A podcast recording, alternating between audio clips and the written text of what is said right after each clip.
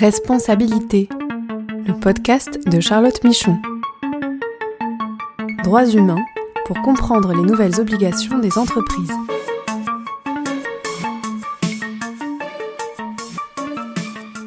Bonjour à tous et bienvenue dans ce podcast consacré aux nouvelles responsabilités des entreprises en matière de droits humains. Je suis Charlotte Michon, je suis avocate et j'accompagne les entreprises dans la compréhension et la formalisation de leurs démarches droits humains et dans la conformité à leurs devoirs de vigilance. Nous allons parler aujourd'hui d'une actualité, donc la décision du tribunal judiciaire de Paris dans l'affaire La Poste.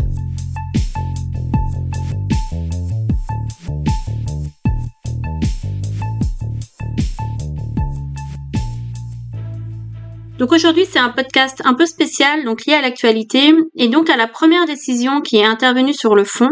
sur le fondement de la loi française sur le devoir de vigilance, donc décision rendue dans l'affaire Sud PTT contre la société La Poste et que je vais vous présenter. En préambule, je vous précise que l'affaire a été jugée donc en première instance. Hein. le jugement a été rendu le, 5 décembre 2023 par la Chambre sociale du tribunal judiciaire de Paris. Donc cette décision est évidemment susceptible d'appel par l'une ou l'autre des parties et donc euh, les conséquences de cette affaire et notamment sur l'entreprise euh, La Poste pourraient être modifiées.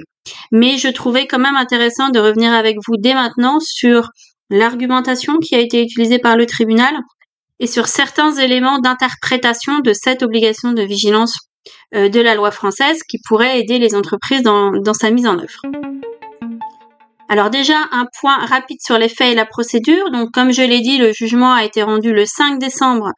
pour une assignation qui a eu lieu euh, le 22 décembre 2021 par Sud PTT à l'encontre de la société, donc la Poste SA. Donc juste pour mémoire, pour vous rappeler l'action en injonction qui est possible au titre de la loi française sur le devoir de vigilance,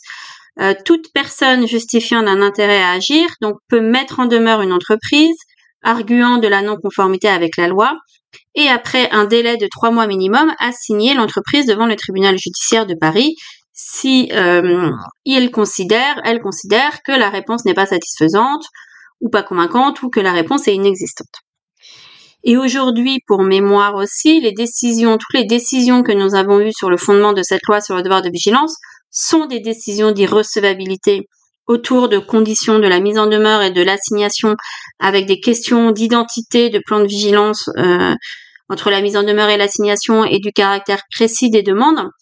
Euh, donc, euh, on n'a pas eu de décision sur le fond. Et donc aujourd'hui, cette affaire La Poste, on a, comme je l'ai dit, cette première décision sur le fait de savoir si la Poste a respecté ou non son obligation de vigilance posée par la loi et sur quels critères. Alors sur les faits, plusieurs mises en demeure avaient été envoyées par Sud PTT à la société La Poste entre le 9 juillet 2020 et le 17 mai 2021, donc sur deux plans de vigilance euh, successifs, puisque ces plans ont été publiés dans les documents d'enregistrement universel qui sortent en début d'année. Et la Poste avait répondu à chacune de ces mises en demeure euh, jusqu'à ce que Sud PTT donc ait décidé de la signer en décembre 2021. Il s'agit d'une action en injonction, donc de modification du plan de vigilance, avec d'abord des demandes plutôt générales, plutôt globales sur les évolutions attendues concernant les grandes étapes du plan que sont la cartographie, les évolutions, évaluation des fournisseurs, les mesures de gestion et le dispositif d'évaluation. Et aux côtés de ces demandes euh, globales de changement, de modification du plan, on retrouve des demandes plus précises de SudPTT sur la mise en œuvre effective de certaines mesures de vigilance liées à des enjeux particuliers, donc que sont les risques psychosociaux et la lutte contre le harcèlement et aussi euh, le, la lutte contre la sous-traitance illicite et le travail dissimulé. Pourquoi ces enjeux spécifiques? Parce que euh, à l'origine de, de, la mise en demeure, SUPTT dénonçait en fait des situations existantes liées aux conditions de travail et en particulier de travailleurs sans papier chez un des sous-traitants d'une filiale de la Poste. Et c'est pourquoi dans cette euh, affaire, le syndicat se concentre sur la partie sous-traitance et conditions de travail de, euh, du plan de vigilance. Donc un certain nombre de, de demandes euh, d'injonction de, modification et SudPTT souhaitait qu'elle soit assortie d'une astreinte financière de 50 000 euros par jour. Alors face à ces demandes, quelles sont les réponses du tribunal? Donc déjà un petit point, euh, un petit point préliminaire si je puis dire, euh, le tribunal se base, se base sur le dernier plan de vigilance public, donc à l'époque des premières audiences, donc celui dans le document d'enregistrement universel 2021 qui avait été publié 2022. Et donc le tribunal a pris euh, la dernière version du plan de vigilance publié, même si ce n'était pas celui formel de l'assignation. Sur les réponses de fond, je ne vais pas détailler toutes les réponses, mais juste synthétiser peut-être les éléments qui me paraissent euh, importants dans une perspective d'application par les entreprises de cette obligation de vigilance. Alors, tout d'abord concernant la qualité de la démarche de vigilance et finalement son effectivité. Donc les juges rappellent euh, dès, le, dès le début qu'il doit s'agir euh, qu'il s'agit d'une démarche d'identification et de hiérarchisation des risques dont la cartographie est la première étape, que celle-ci est fondamentale et euh, puisqu'elle détermine l'ensemble des mesures du plan de vigilance, les évaluations, les actions de maîtrise, le mécanisme d'alerte, etc. Et ce qui est intéressant, c'est qu'il donne des éléments euh, précis, assez précis sur l'objectif et la méthodologie de cette cartographie des risques, en rappelant qu'il s'agit d'identifier et d'analyser l'impact potentiel des activités de l'entreprise, donc sur les droits fondamentaux des personnes, la santé, sécurité ou l'environnement, et en prenant concrètement en compte, c'est là où c'est intéressant, et je cite, des facteurs précis susceptibles d'engendrer la réalisation des risques, tels que le secteur et la nature de l'activité, sa localisation, le mode de relation commerciale et le cadre juridique qui lui sert de support, la dimension, la structure ou les moyens des filiales ou des partenaires, ainsi que les conditions matérielles de production ou de réalisation de la prestation. Donc là, on a vraiment des éléments méthodologiques sur les facteurs de risque qui doivent euh, être utilisés dans euh, la cartographie des risques. Et les juges, en regardant de manière assez précise cette cartographie des risques publiée par la Poste, ont considéré qu'elle fournissait une description à un trop haut niveau de généralité, qu'elle ne permettait pas justement de déterminer ces facteurs de risque précis, donc vraiment directement liés à l'activité et à l'organisation, que euh, l'analyse donc euh, des risques et, leur hiérarchisation était aussi trop euh, globale et que le fait de, de hiérarchiser finalement de prioriser à partir des risques qu'on appelle nets, donc des risques une fois que les actions d'évaluation de maîtrise ont été pris en compte, et non à partir des risques bruts, euh, avait pour effet finalement d'abaisser la cotation et la sévérité des risques et donc de ne pas faire suffisamment émerger des domaines de vigilance prioritaires. Donc il y a vraiment un contrôle sur la, méthodologie euh, précisée et la, et manière dont la cartographie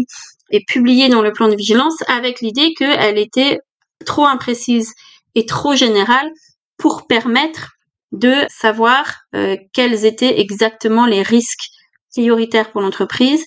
et, euh, et pourquoi et donc les facteurs de risque euh, utilisés. Donc les juges attendaient, attendent des méthodologies précises, des résultats de la cartographie aussi bien en brut que en net, avec un certain niveau de granularité et de précision. Et ceci pour permettre finalement aux lecteurs du plan de vigilance de comprendre la matérialité exacte des risques vigilance occasionnés par l'entreprise, la sévérité de ces risques, et donc permettre aussi d'identifier et d'évaluer finalement les actions qui doivent être instaurées ou renforcées. Et sur cette lisibilité auprès du lecteur, hein, les juges précisent aussi que sur le degré de transparence attendu de cette cartographie des risques, puisque c'était une question et c'est une question dans, dans beaucoup de, de contentieux et c'est une question qui se pose beaucoup pour les entreprises, que même s'il peut exister ou s'il existe une version interne, si vous voulez, les entreprises beaucoup plus complète et chiffrée,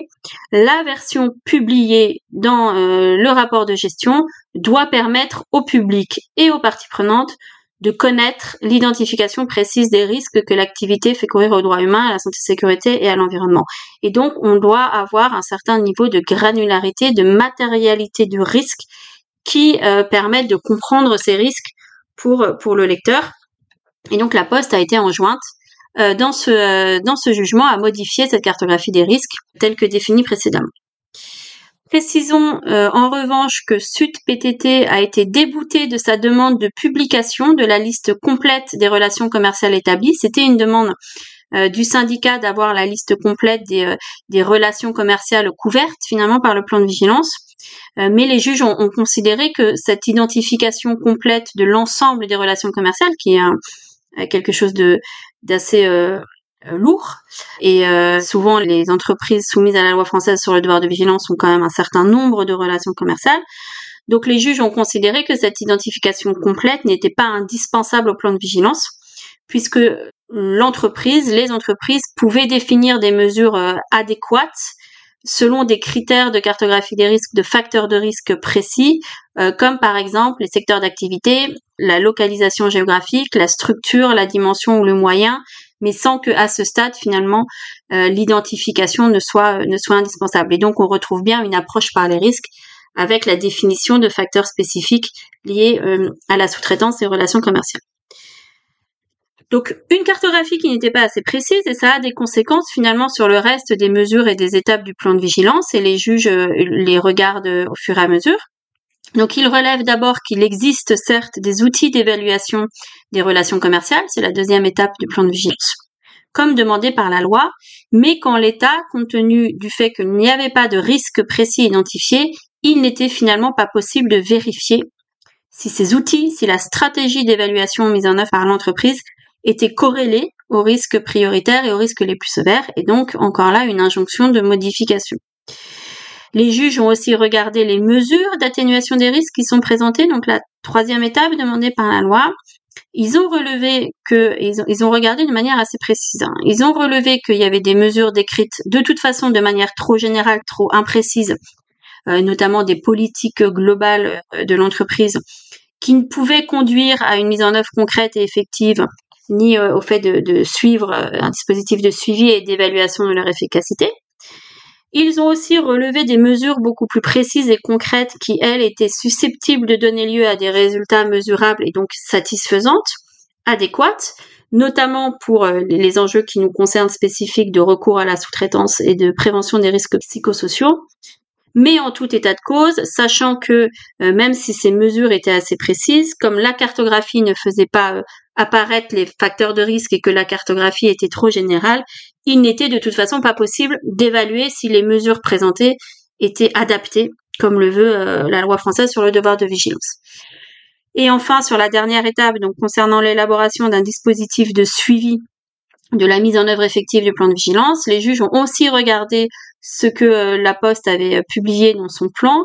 Ils ont considéré que le compte-rendu de mise en œuvre était trop succinct et ne portait pas sur l'ensemble des mesures comprises dans le plan de vigilance,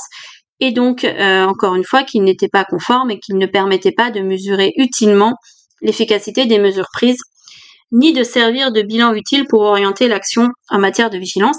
Et donc, il y a encore eu une injonction de publier, et je cite, un réel, le mot réel est utilisé par les juges, dispositif de suivi des mesures de vigilance. Euh, voilà, un petit point sur le dispositif d'alerte. Donc, euh, la loi euh, précise, et c'est quelque chose qui est, écrit explicitement dans la loi, qui doit être établi en concertation avec les parties prenantes. Et là, les juges ont, ont relevé aussi, ont indiqué que la concertation, et je cite, s'entend comme la volonté d'élaborer une mesure ou une décision de concert et ne peut se limiter au simple recueil d'un avis sur un dispositif d'ores et déjà finalisé. Et donc que c'était à l'entreprise vraiment de s'efforcer de bâtir en coopération avec euh, les organisations syndicales représentatives ce mécanisme. Et en l'espèce, le dispositif existait déjà, c'était le dispositif utilisé pour la loi Sapin 2, il avait été présenté aux organisations syndicales hein, dans des instances dédiées, mais les juges relèvent que la Poste ne pouvait apporter la preuve d'une concertation, une véritable concertation, et donc ils lui demandent de procéder à cette concertation. Un point sur euh, le dialogue avec les parties prenantes parce que c'est intéressant, c'est quelque chose qui était qui est ressorti dans les décisions euh, d'irrecevabilité en, montrant euh, les juges avaient déclaré que c'était une intention explicite ce dialogue avec les parties prenantes. Et là, tout au long de ce jugement donc concernant l'affaire La Poste, il y a des références explicites à chaque étape de la loi à cette nécessité de dialogue. Donc c'est marqué en concertation avec les parties prenantes, etc d'association et ça dans l'ensemble des décisions et c'est vraiment posé comme essentiel à l'effectivité de la démarche de vigilance et ce dès euh, la cartographie des risques et vraiment sur l'ensemble des différentes étapes. Donc on, retrouve vraiment cette question de euh, la, dialogue avec les parties prenantes comme condition de qualité finalement de cette démarche de vigilance et c'est pas posé comme une recommandation, hein, c'est intégré un peu partout euh, dans le jugement et donc c'est posé comme une, une condition. un certain nombre d'éléments de modification du plan de vigilance donc ont été euh, ont été demandés, hein, ont été euh, posés par le jugement. Donc euh, la cartographie des risques, les mesures d'évaluation, les actions adaptées de maîtrise de risque, et sur le dispositif de suivi et sur le dispositif d'alerte. En revanche, je vous avais dit que Sud PTT demandait une astreinte financière associée. Les juges ont considéré que compte tenu de la démarche d'amélioration continue de la Poste et donc au regard de fur et à mesure des plans publiés et le fait que l'entreprise était, je cite, dans une démarche dynamique d'amélioration, il n'était pas nécessaire à ce stade de euh, assortir les injonctions demandées par des astreintes financières. Donc il n'y a pas de, euh, de, financière euh, aujourd'hui demandée à la Poste par rapport aux injonctions. Et pour finir, et je pense que c'est un point assez important, donc sur cette question du rôle du juge et du contrôle que le juge peut avoir sur euh, les plans de vigilance et les obligations de vigilance. Donc, nous l'avons vu dans ce jugement, les, juges ont regardé de manière assez précise et détaillée hein, le plan de vigilance euh, tel qu'il était publié, euh, la cartographie des risques, les risques avaient été identifiés, la manière dont ils étaient formulés, l'adéquation, la pertinence, l'adaptation des mesures euh, citées par la Poste. Il rappelle aussi dans ce jugement d'ailleurs que la loi instaure un contrôle, je cite, un contrôle judiciaire sur l'intégration au plan de mesures concrètes, adéquates et efficaces en cohérence avec la cartographie des risques, et leur donne ainsi le pouvoir d'enjoindre à la société euh, d'élaborer et dans le cadre d'un processus d'autorégulation, donc enjoindre à la société d'élaborer des mesures de sauvegarde que cette dernière doit définir et on retrouve en association avec les parties prenantes. Mais il considère que le juge s'arrête là. Et puisque je vous avais dit que, que PTT demandait des mesures précises et concrètes sur certains sujets liés à la sous-traitance et aux risques psychosociaux, et donc euh, ils ont été déboutés, euh, parce que les juges ont considéré qu'ils ne pouvaient euh, se substituer à la société et aux parties prenantes, et on retrouve encore cette notion de partie prenante, et que la loi ne prévoyait pas de, leur donner le pouvoir d'enjoindre à l'entreprise de prendre des mesures adéquates, spécifiques, précises, mais qu'elle euh, visait simplement à faire respecter à la société mère de Nussdorf, donc les, obligations prévues euh, par la loi, dont celle d'intégrer au plan des actions adaptées d'atténuation des risques et de prévention des atteintes graves. Donc on voit un contrôle assez euh, poussé sur l'adéquation des mesures, sur l'effectivité, sur euh, les résultats ou la méthodologie de la cartographie des risques, en tout cas la précision de la cartographie des risques, mais pas de pouvoir de se substituer à la société et donc de définir, de lui demander d'avoir des mesures très précises sur des enjeux précis. Voilà pour euh, cette décision. Donc encore une fois, elle est susceptible d'appel. Elle a été rendue il y a quelques jours, donc euh, elle est encore toute fraîche et on, verra finalement quelles sont les conséquences euh, de cette décision sur la poste. Mais en tout cas, elle donne assez d'informations, plus d'informations, de précisions sur ce qui est attendu dans la publication du plan de vigilance, se rappelle l'importance de la cartographie des risques et le fait qu'il faut que celle-ci soit assez précise et qu'elle permette de comprendre les choix de l'entreprise pour pouvoir aussi déterminer si les actions qui euh, du plan de vigilance euh, ultérieur sont euh, corrélées à ces risques, à la sévérité de ces risques. Et donc, bien sûr, nous, suivons les, futurs contentieux et, et, et ce contentieux-là, mais aussi évidemment les autres affaires qui vont arriver, puisqu'on va avoir d'autres décisions sur le fond au titre d'autres contentieux sur le devoir de vigilance. Je vous remercie de votre écoute et donc on se retrouve pour un autre podcast.